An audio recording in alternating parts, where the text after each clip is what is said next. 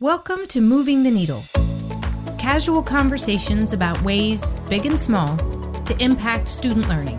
Brought to you by the Faculty Center for Teaching and Learning at the University of Maryland, Baltimore. I'm Erin Hager. Let's move the needle.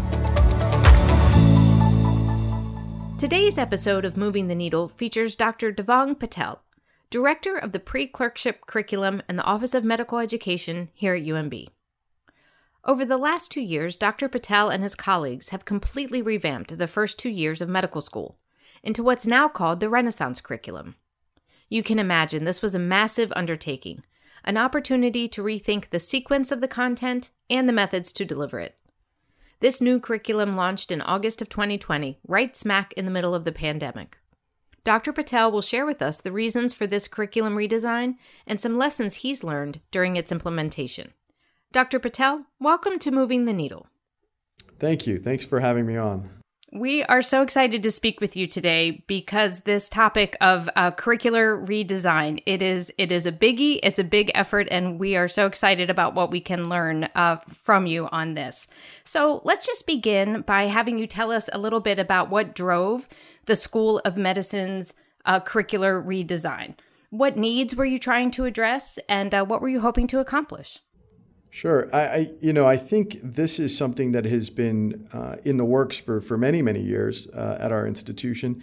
Uh, what has happened uh, sort of nationally with medical schools is uh, curriculums have been redesigned to shorten that pre clerkship curriculum. So, trying to get the students into the clinical space a little bit earlier. So, traditional the way it's been done for decades, if not centuries. I don't know how long it goes back, but uh, medical school education has been two years of, of basic science uh, training, followed by two years of um, clinical training, which we call the clerkship years. The you know the first the, when they start their clerkships, you know, in the third and fourth year, and and many folks have dis, uh, have said, you know, why are we spending so much time in the classroom when you know students really need to be uh, doing the work in the hospital setting, in the clinic setting, where the patients are. So there's been this this movement across the country, and and many schools, most schools actually, I should say, have done this already, even going back 15 years ago, uh, to move to what we call a systems-based approach. That's a shorter pre-clerkship curriculum. And what that means is our traditional uh, exposure and the way that many of our um, you know attending physicians were trained was that you got anatomy and then you got physiology and then you got biochemistry and then you know maybe second year you got the pathophysiology. So the students had to go back and remember everything about physiology from first year to, to try to understand the pathophysiology they learned in second year. It is not the most efficient way to probably teach that content. So the systems based approach is that we go through each system holistically so when we start a, you know, the cardiovascular system, for example, we would learn about the anatomy of the heart, the physiology of the heart, uh, and the pathophysiology, pharmacology of the heart, all at the same time. You know, we would learn about the cancers at the same time. Uh, anything related to the heart would would come together, and it wouldn't be temporally separated. Uh, so that was one of the big things was was trying to get this systems based approach, which is a more modern approach to teaching uh, medical students in, into place. And the other part, as I said, is trying to get the students an earlier clinical exposure. So one of the big things that we're trying to do is in this pre-clerkship time, before they're on the wards, before they're in the clinics, still having the students get that exposure to clinical medicine. So when they learn about the cardiovascular system, they get to go practice the cardiovascular exam at the same time. So, you know, they're they're tying those things together and it's not again temporally separated so that it's happening a year or two later. Um, and then the the the last part of this, I think, is as I said, you know, trying to shorten that pre-clerkship curriculum, trying to get the students into the clinical setting earlier and what we found over the years is that there's a lot of redundancy in the um, pre clerkship curriculum. There's a lot of content that's covered twice, right? Because you're covering it in the first year, and then in the second year, you're recovering it so that you can explain it to them better so that they can understand the pathophysiology.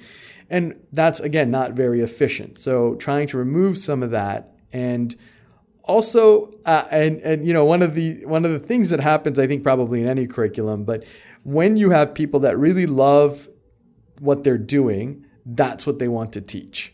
And so we have folks that really want to go in depth into the weeds on, on content that's really not quite relevant for medical school education, right? It may be great for graduate school education. It may be great if you want, I'm an HIV doctor and, you know, I could talk about HIV for, for six months, you know, but that's not what the medical students need. They need a very concise uh, amount of information that's very rele- relevant to them understanding that you know out of 160 students only one student may actually go into infectious diseases or, or think about a career in infectious diseases. So i got to make sure that what they're learning is relevant to all of them.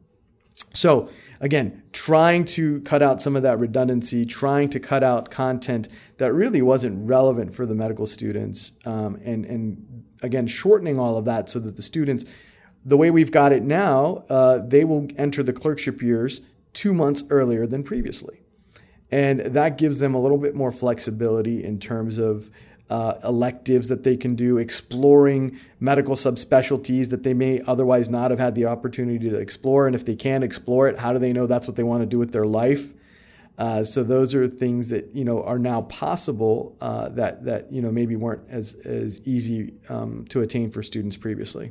Yeah, this sounds like a very uh, student needs driven approach to to the curriculum you know thinking about the the sequencing so that it's easier for them to retain the information giving them more flexibility to explore new things when they are in the clerkship years um, it, it sounds really like you put the the students front and center in in all these decisions that you made yeah, I, I, I, appreciate you saying that because I think it is important. Uh, you know, when we did, when we launched our, what we're calling the Renaissance curriculum uh, process, we had students part as part of the um, uh, groups that helped design the curriculum. So we had different focus groups, we had different committees, and one of them was a student committee. And so the students were giving us a lot of input on what they thought worked and what they didn't think worked. You know, one of the big sort of, uh, you know, banes of my existence is something called step one and you know step one is a, an exam that all uh, medical students have to take uh, it's the first step of the USMLE licensing uh, uh, process.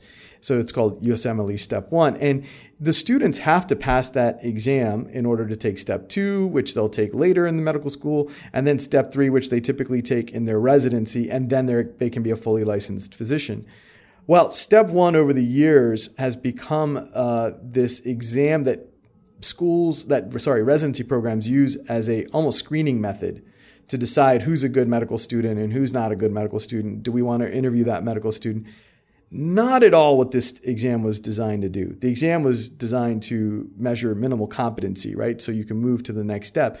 But because there's so much variation between school to school in terms of the education, this was this became a de facto, uh, you know, uh, how well do you do on this test determines whether or not I'm going to, uh, you know, um, interview you, like you see with an MCAT or an LSAT or SATs, you know, that, but it wasn't designed for that. But anyway, the, the, the, reason I bring that up is that our students are so fixated on that step one score because they take that at the end of second year before they start their clerkship years. So we needed to make sure that we addressed that, that we paid attention to the students' anxiety about step one and making sure that our curriculum not only fulfilled our objective, our objective, the way I see it, and I think most of my colleagues see it, is we are preparing the students for their clerkship years, right? The idea of the first two years of medical school is to make sure that when you're done with that, when you get to your third year clerkships, you hit the ground running, that you are prepared to be in that setting, which we think is the most important in terms of your clinical um, success, right? Is, is being able to do well in your clerkship married to that is your ability to do well on step one, right? And I think a lot of times our students see that our objective of preparing them for, for year three is not the same as preparing for step one. They see those as two different goals. They're not. They're they're together. If I if I do a good job preparing you for step uh, for for year three, you should be prepared for step one as well. And you know, so you know, making sure the students bought into that, that they were on board with that concept. Uh, you know, that was important. Making sure that we looked at student wellness, you know, uh, understanding from the students that a five week block before an exam is is not good. You know, it's it's not gonna it's not gonna be good for their studying. It's not gonna be good for their retention. and it's not to be good for their wellness. So, you know, taking into consideration all these things, and we had a great group of students that helped us, um, you know, give a, give us feedback as we were developing our curriculum. That's great. I think that points to the to the challenges in health professions where you have these uh, externally created, very high stakes assessments that um, are designed to create this idea, you know, this this equity among institutions to make sure that everyone has these basic competencies. Um, but it it can butt up against. Uh, a curriculum and, and and so always having to keep these it's i'm, I'm kind of seeing this balancing scale uh, and and trying and trying to meet the students needs and the accrediting bodies needs and you know the the vision behind the curriculum as well.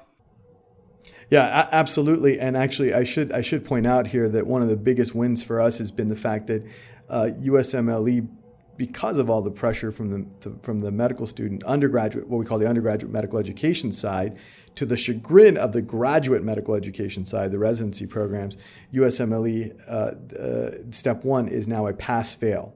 So, as in, in the first class that will be pass fail is the first class of our Renaissance curriculum. So, our current first year students, thankfully, will be taking step one without a score. They will know that they passed, and, and that'll, that'll be the end of it. And so, I love that because it takes a little bit of that anxiety off of us in the first two years. You know, students will learn because they want to learn, not because they have to be fixated on an exam that happens, this assessment that happens at the end of their second year. Yeah. And it sounds like now the the onus is on the graduate medical education to rethink its uh its entry processes and its its matching processes and things like that to to make sure that now we know that this is truly minimum competency. Now what do we do? Is that is that kind of uh, where the ball landed on that? Yes, yes, and um, the, I don't believe my colleagues on the GME side are too happy about it. Uh, uh, you know, on a national level, but uh, you know, as a person who spends more of my time now on the undergraduate and undergraduate medical education side, you know, this was long overdue. You know, we would have uh, top students that we thought were just fantastic that couldn't get an interview in the most competitive um, uh, specialties because of a score on this exam. And, and, and what's very clear about all of that is that those exam scores don't correlate with the quality of that applicant or that ability of that applicant to perform in that specialty it's it was it was just a way to sift through the thousand or five thousand applications or ten thousand applications. You know, it, and I get that, right? It's really hard to do that, but um, it was to, to, to, the detriment of of many very talented and qualified uh, people that were told they couldn't do something they really had a passion for. Yeah, well, that sounds like a fortuitous uh, sequence of events, uh, at least on the undergraduate side. That's great. Um, could you talk to us a little bit more about how you structured this process of the of the curriculum redesign? Who who you've already mentioned that the students were involved, which is fantastic. Who else was involved? How did how did you structure it? What what kind of work uh, did it entail? Yeah, so we we had a, a curriculum council of uh, a bunch of our education leaders here at the at the uh, medical school and including Christina Cestone, who joined our group, um, and she's been just an invaluable resource. Uh, we were looking for um, folks that had successfully taught for you know many years in, in our curriculum. Uh, we were looking for people who had innovative new ideas of how we should be teaching, uh, and, and quite frankly, just people that really invested in improving the quality of, of the medical education. Um, and it was it was it's, it's a diverse group. It's a, a, great group of, of faculty, and um, and then as I said, we had the the the, the student groups, and and we also actually put out. Um, uh, you know, an opportunity for any faculty that was interested in, in medical education to voice their opinion. So there were so many different work groups with faculty from all over campus, uh, different departments, um, who could, from the basic science side, from the clinical side, you know, wherever, who could chime in and say, you know, these are some thoughts that we have. And, and then we had a core group of, of educators that were really working on, on designing it. What we did, uh, you know, as we, as we tried to, you know, we, we have these courses that we've had for, I don't know, it goes back a long ways. I, I, I feel uh, embarrassed right now that I can't tell you when the last curriculum uh, redesign was. I believe it was when Dr. Martinez, who is the current Associate Dean for Medical Education, was a medical student. So it's it's been a while, and and um, so we've had these courses that have been the same courses for what 15, 20 years or whatever, and and now we're saying, well, we're going to get rid of those courses. We're going to have brand new courses, brand new uh, course leadership. And how do we organize this? Where do we decide the content goes? So, what we did is we looked at uh, medical school curriculums from all around the country. And, and I don't even know how many we ended up looking at at the end of it all, but it, it was many. And we just sort of looked at them and said, oh, that looks like a great idea. We should look at doing something like that. I like the way this course was organized. I like the, I like the way that this um, medical school uh, structured the, the um, chronology of their courses. You know, they did this system first and then this system. And so we, we, we took a look at all of those things and tried to put together what we thought was the best amalgamation of, of those uh, different um, medical school curriculums. Yeah. When you when you were looking at all of those uh, curriculums from other medical schools, had you already decided on the systems based approach, or was that was looking at their curriculum something that pulled you in that direction? No, no, we we'd already decided that we wanted to go systems based. Um, that is something that had, as I said earlier, I mean, it, it was something that um, most schools had already moved in that direction. And in a way, we were a little bit behind the curve on that. So we wanted to make sure that that was the way we did it. Just a matter of how do you do it, right? Sure. How do you how do you structure it so it makes sense? And and and I think there's going to be there's going to be some growing pains. You know, we might find well, we taught this a little too early because the students weren't didn't have enough knowledge uh, to to really uh, appreciate what they're learning, and maybe that's something a, a, piece of content that could be moved to a different course later in the curriculum uh, our approach to this is that this is a very dynamic process. That this this is a process that is not set in stone. We will need to continue to change uh, uh, things every year un- until we until we get the best um, possible curriculum product out there. Yeah. What, how are you going to collect the data or the input or get the feedback in order to decide how things are working?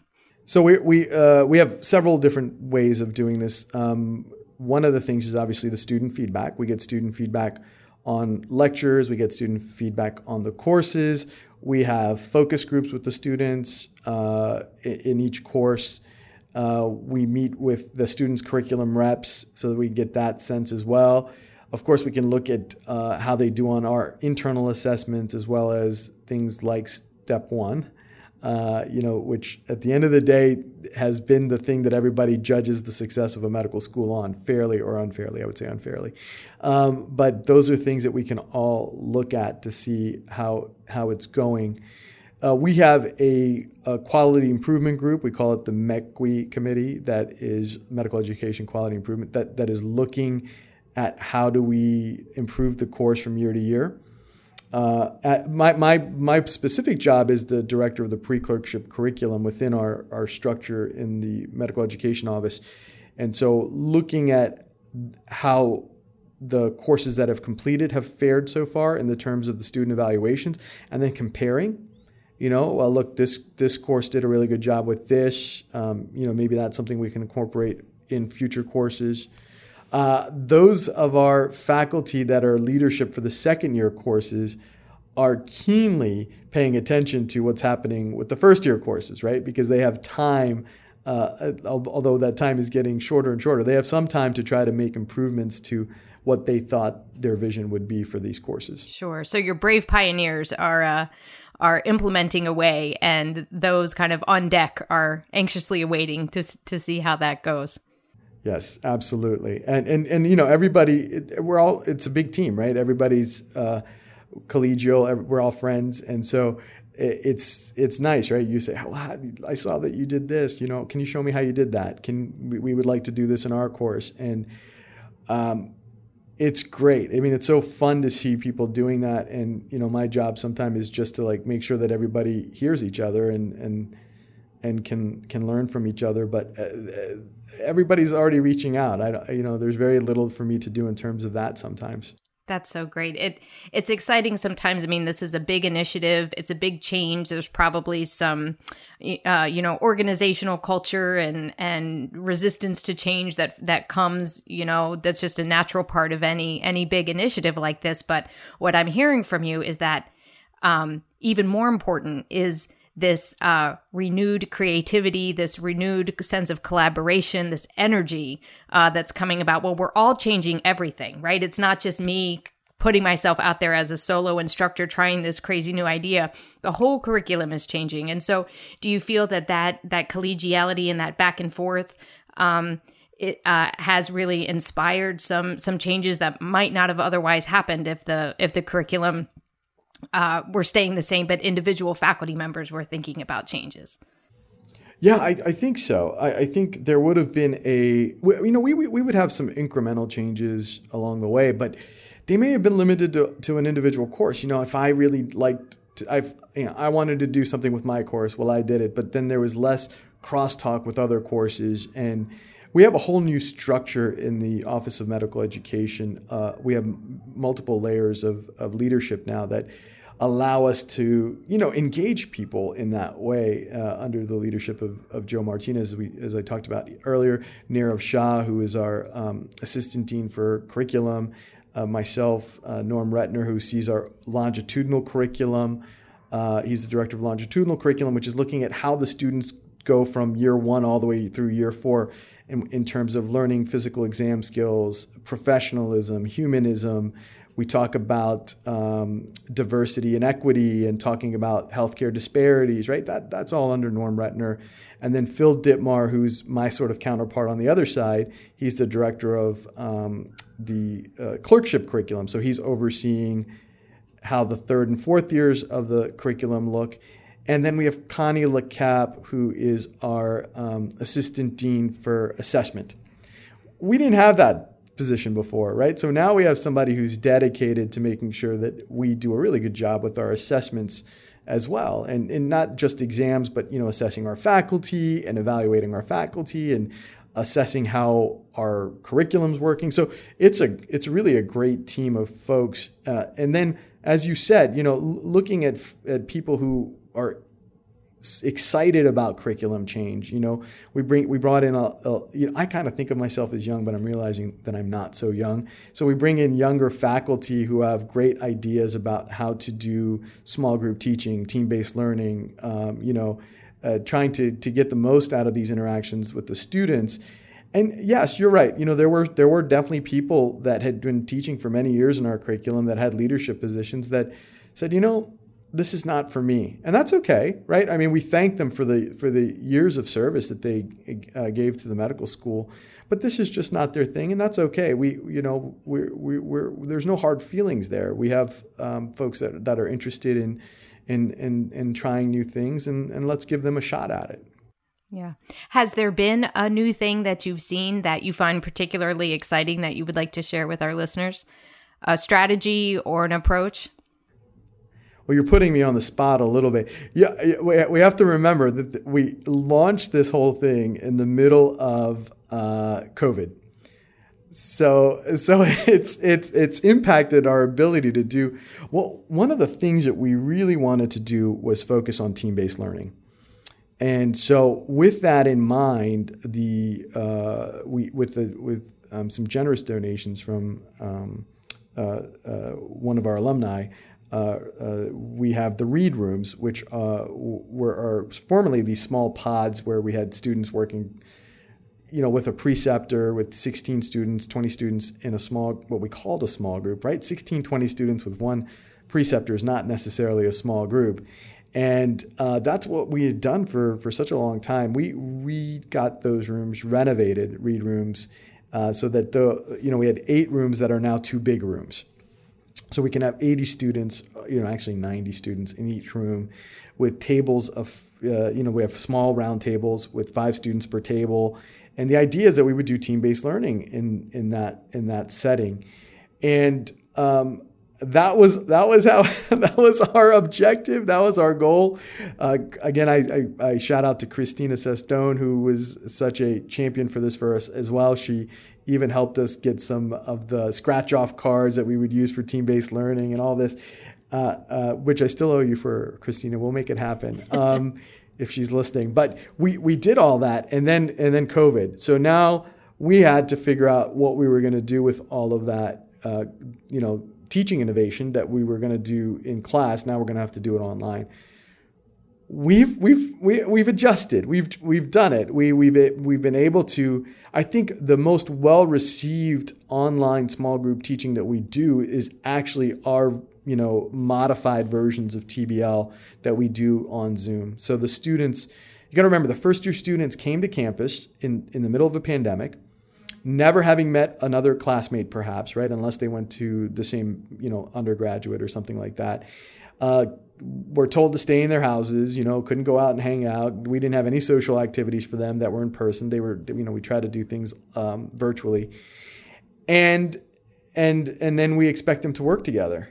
And, and they did. And, and they, I think, you know, we put them in, in Zoom groups of five and they would go into their Zoom. It started with Adam Puche, who's a, a, a you know, outstanding anatomy um, educator who's been doing this for years and Adam completely just went with it. I mean, he put the students into these groups and and they would work in their groups and then they would come back to the main room and he would talk to them and the groups could talk to each other. And then but it got to the point that the students were so attached to the four people in their group that they didn't want me to change their groups uh, midway through the year. And I was like no no it's good for you. You guys don't know anybody. You've only been involved you've been in Baltimore for 6 months and you don't know anybody except for the four students that are in your group so you need to see other group. But they, they and and when we were able to get some of these in-person sessions in, you know, we petitioned the university to allow us to bring you know a quarter of the class in at a time, social distance, masking, the whole business.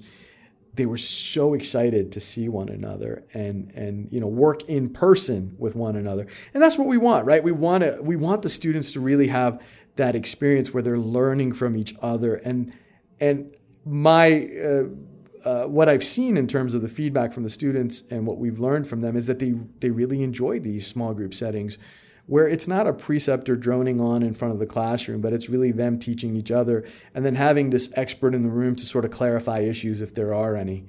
And I, it, I think it's such a better way to, to learn, and, and it seems to be the way that the students prefer to learn. That's great. Well, well, a testament to resilience on all fronts. The faculty, the students, uh, you know, really layer upon layer of change and adaptation. You know, it, it would have been a, a, a big change had COVID not thrown a monkey wrench into all of this, and then add that. Um, but but what I really love about what you're saying in this this team based learning approach, and for our listeners, we have a lot of information on our website about TBL. It's a it's a great strategy. It's you know there's a there's a lot of information about how how that works. But what I just wanted to call out was how, uh, when I hear you speak about that, how much that approach really models what the future of practicing medicine could look like too this idea of you know there are people who know more than me about this i can contribute this this team-based approach really changing the power dynamic uh, of what you would might have seen in a traditional medical classroom years ago really reflects, you know, the way care is being practiced in, in an ideal world right now.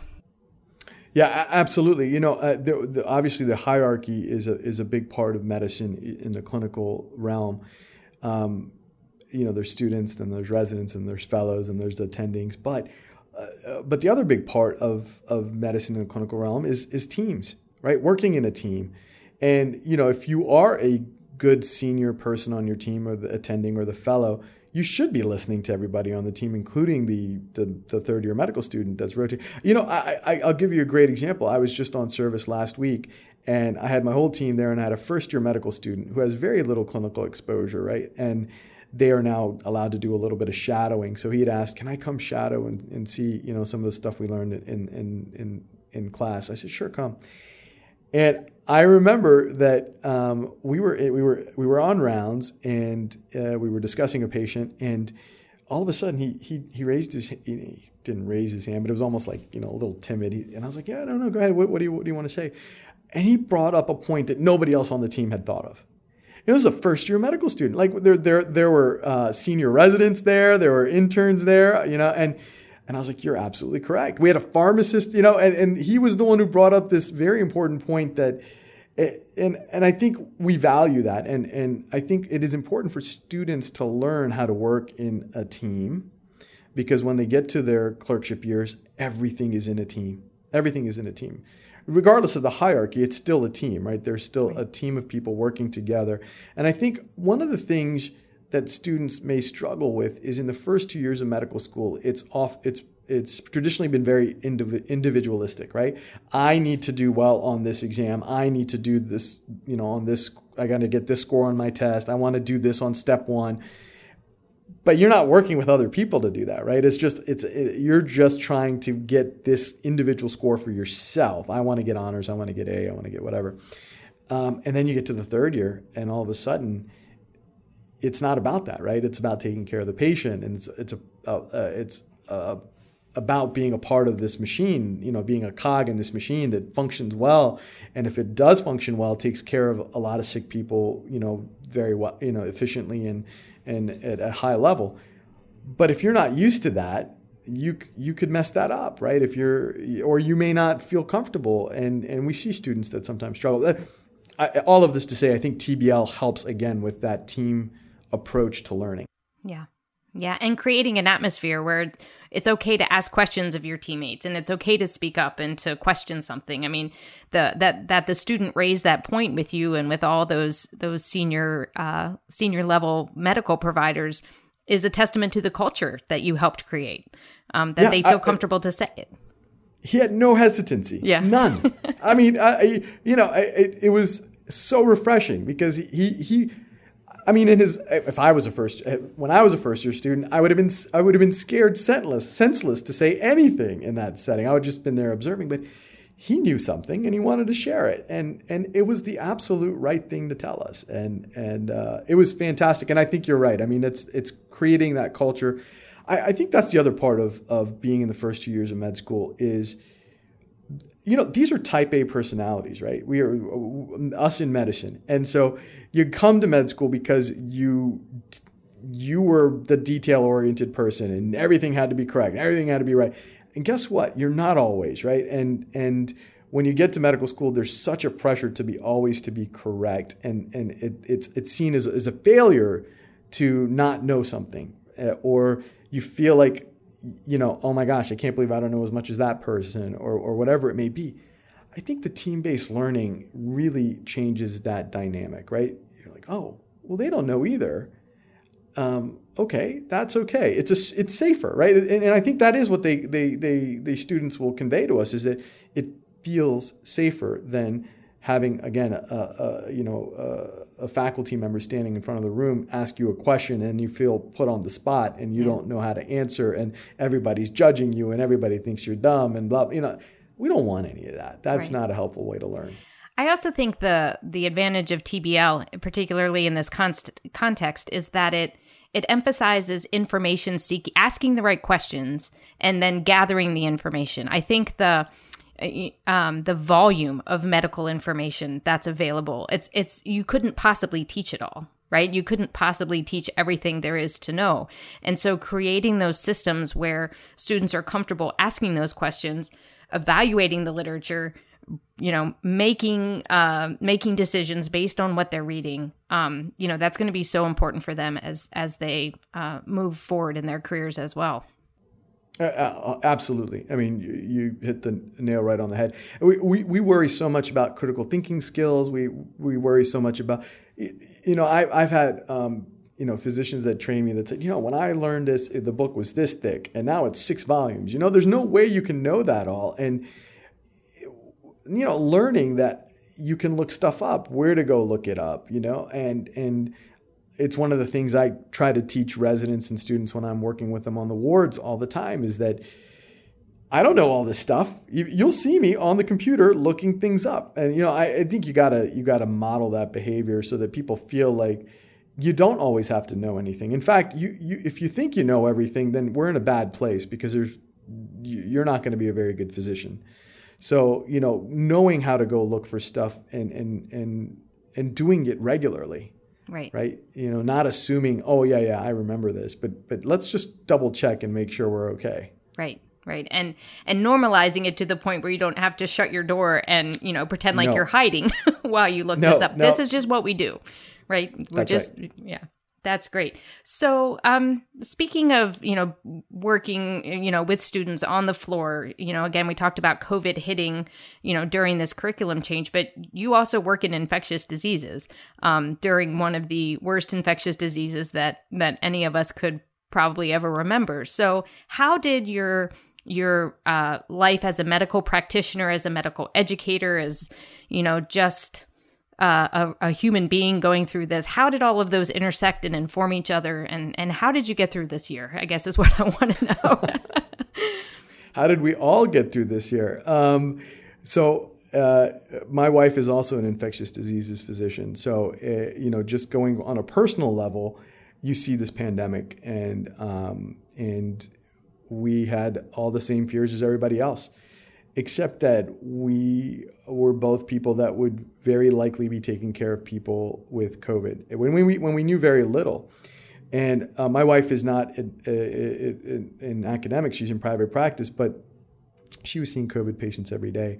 And, you know, because my time is split between clinical work and, and you know, with the medical school and stuff, it wasn't the same for me. But, you know, that was a big thing. I mean, she, she you know, does she come home and hug the kids? Does she go, you know, and, and take a shower first? Uh, you know, uh, all this stuff that you, we, at the beginning was so scary and you didn't know. And all you worried about was your family and children. And, and then for us, there were two of us and and how is that going to play out well are you going to be on are you going to be clinically doing this and you know it, it was it was a little bit stressful in the beginning when we just didn't know very much um, and trying to figure out childcare and all, everybody's been dealing with all of the same stuff right and then of course the colleagues that i work with are all doing the same thing they're all physicians that are working you know uh, dr Retener who i just spoke to you about is is a um, uh, he works in the uh, in, uh, our intermediate medical care unit. So that's our step down from the ICU. So he's taking care of patients there with COVID. Dr. Shah is an intensivist. So he's taking care of patients in the ICU with COVID. Dr. Martinez is an emergency medicine doc taking care of patients in the, you know, Dr. LeCap is a psychiatrist. Patients still come in and she's seeing them in clinic. I mean, I think her situation is probably the scariest because you didn't know who had COVID and who didn't, right? And Dr. Ditmar is a hospitalist. So we were all seeing these patients um, to some some varying degree, and we had to keep doing all of that while trying to, uh, you know, let's not leave our legacy curriculum out of this. Our, our now third year students were in their second year, and you know we're planning our new curriculum. The first and second years are in their legacy curriculum, what we call the legacy curriculum, we had to pivot and make sure that they got all their education completed via Zoom for the second year and for the first year uh, to get them through to summer. Our uh, curriculum service support staff, the, the, the IT folks here, are just amazing and really, um, you know, helped us uh, uh, to navigate Zoom.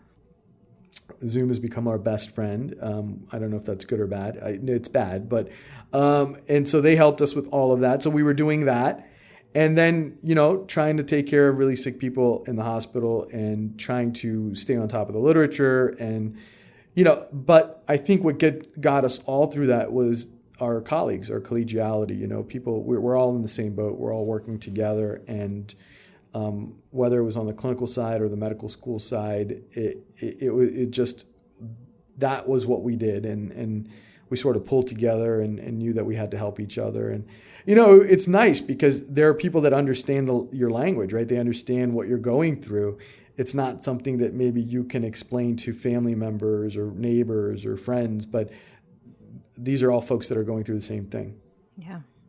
Yeah, really. And we have an we have an awesome team, so that helps. Yeah. that comes through loud and clear. And Yeah. just on behalf of you know all of us here at the universe, I mean, we just cannot thank you enough for. I mean, the the level of service that that people contributed uh, this year and always, but especially this year, it, it does not go unnoticed. And we just want you to know how how grateful we are looking uh looking to brighter horizons i guess as as you know as we're hopefully on the waning side of of the outbreak uh crossing fingers here we're recording this at the end of april um and and looking at now that you're getting ready to to launch year two of this curriculum. What are what are some things on the horizon that uh, that you find that you're particularly excited about, or that that you think might really continue to to as we say on this, you know, move the needle in medical education?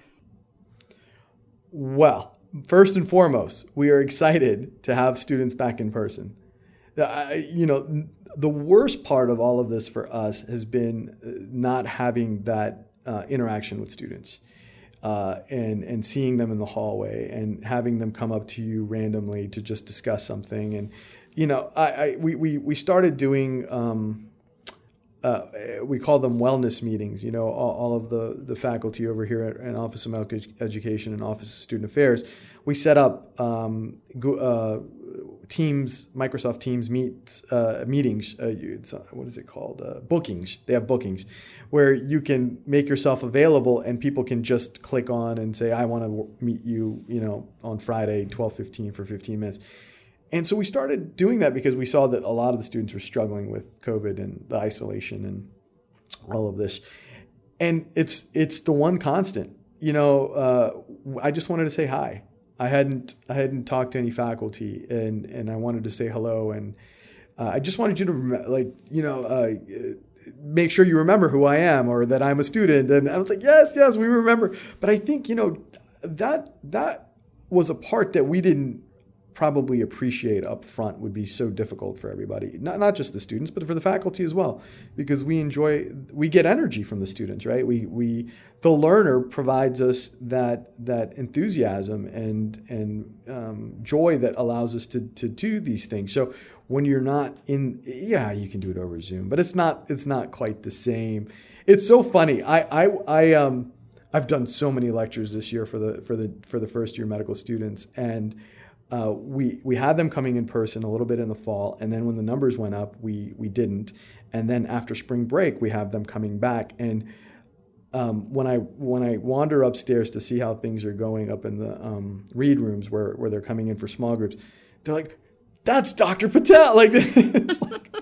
That's that guy. That's that guy from from the Zoom, and I'm like, yeah, you know, I'm real. Um, now you know how so, celebrities feel. it, it's it's a little I didn't want to say it like, but it, it, it's it's it's it's a little weird. It's like that. It's like you know, I'm just the, an old guy that teaches, but but because they haven't, they've only seen you on Zoom. Yeah, it's like oh my gosh, there's there's a person that we've been learning from, and they're here, and and and you know we can have a conversation with them and all this stuff. So I, I think that's that's that's not moving the needle. That's moving back to where we should have been to begin with, right? I know, I know your question was what's moving the needle, but I think that alone is a big uh, win for us. But um, in terms of moving the needle going forward, I think it's more about trying to implement, um, uh, you know, keeping keeping TBL going, but trying to implement other ways to improve um, active learning. You know, making sure we're, we're trying to shorten all our lectures so that you know we're we're making sense of what we know about adult learning. You know that people don't want to sit for 50 minutes straight in a in a chair. It's just not a good way to learn. So trying to shorten the duration of lectures, giving more lectures in a you know like instead of doing two 50 minute lectures, do three 35 minute lectures or something like that. Um, trying to we we use turning point or you know audience response systems. Um, trying to find other ways to engage students um, so that this this material isn't just memorization, but it actually sticks and and and they can and as I said, you know, critical thinking for us is such a big part of what we do and making sure that the students can apply the knowledge. And and that's where I think I'm still really going to be leaning on some of our faculty, you know, especially the younger faculty who are so enthusiastic about teaching to come up with some some some newer innovations of how we can do this better. Yeah, that's so great. Well, I uh, I hear two things loud and clear, which are engagement and connection. And I think that you know we can look at all these innovative approaches and and new technologies coming down the pike, and that's so exciting. But I I think it's it's important to remember, as you've described so well, that the essence of teaching really comes down to those two things making those connections you know which you which you felt the lack of during this this distance Um, and then seeing this engagement as you've as you as you've changed the curriculum to really get the students more involved. I just I think our medical students are so lucky. It makes me so excited for education and the future of healthcare just to know that you know that these students are going to be out in the world having had this this foundation and it's uh it's a really great thank you for the work that you do and thank you for sharing it with us today absolutely thank you for joining us today on moving the needle visit us at umaryland.edu slash fctl to hear additional episodes leave us feedback or suggest future topics. We'd love to hear from you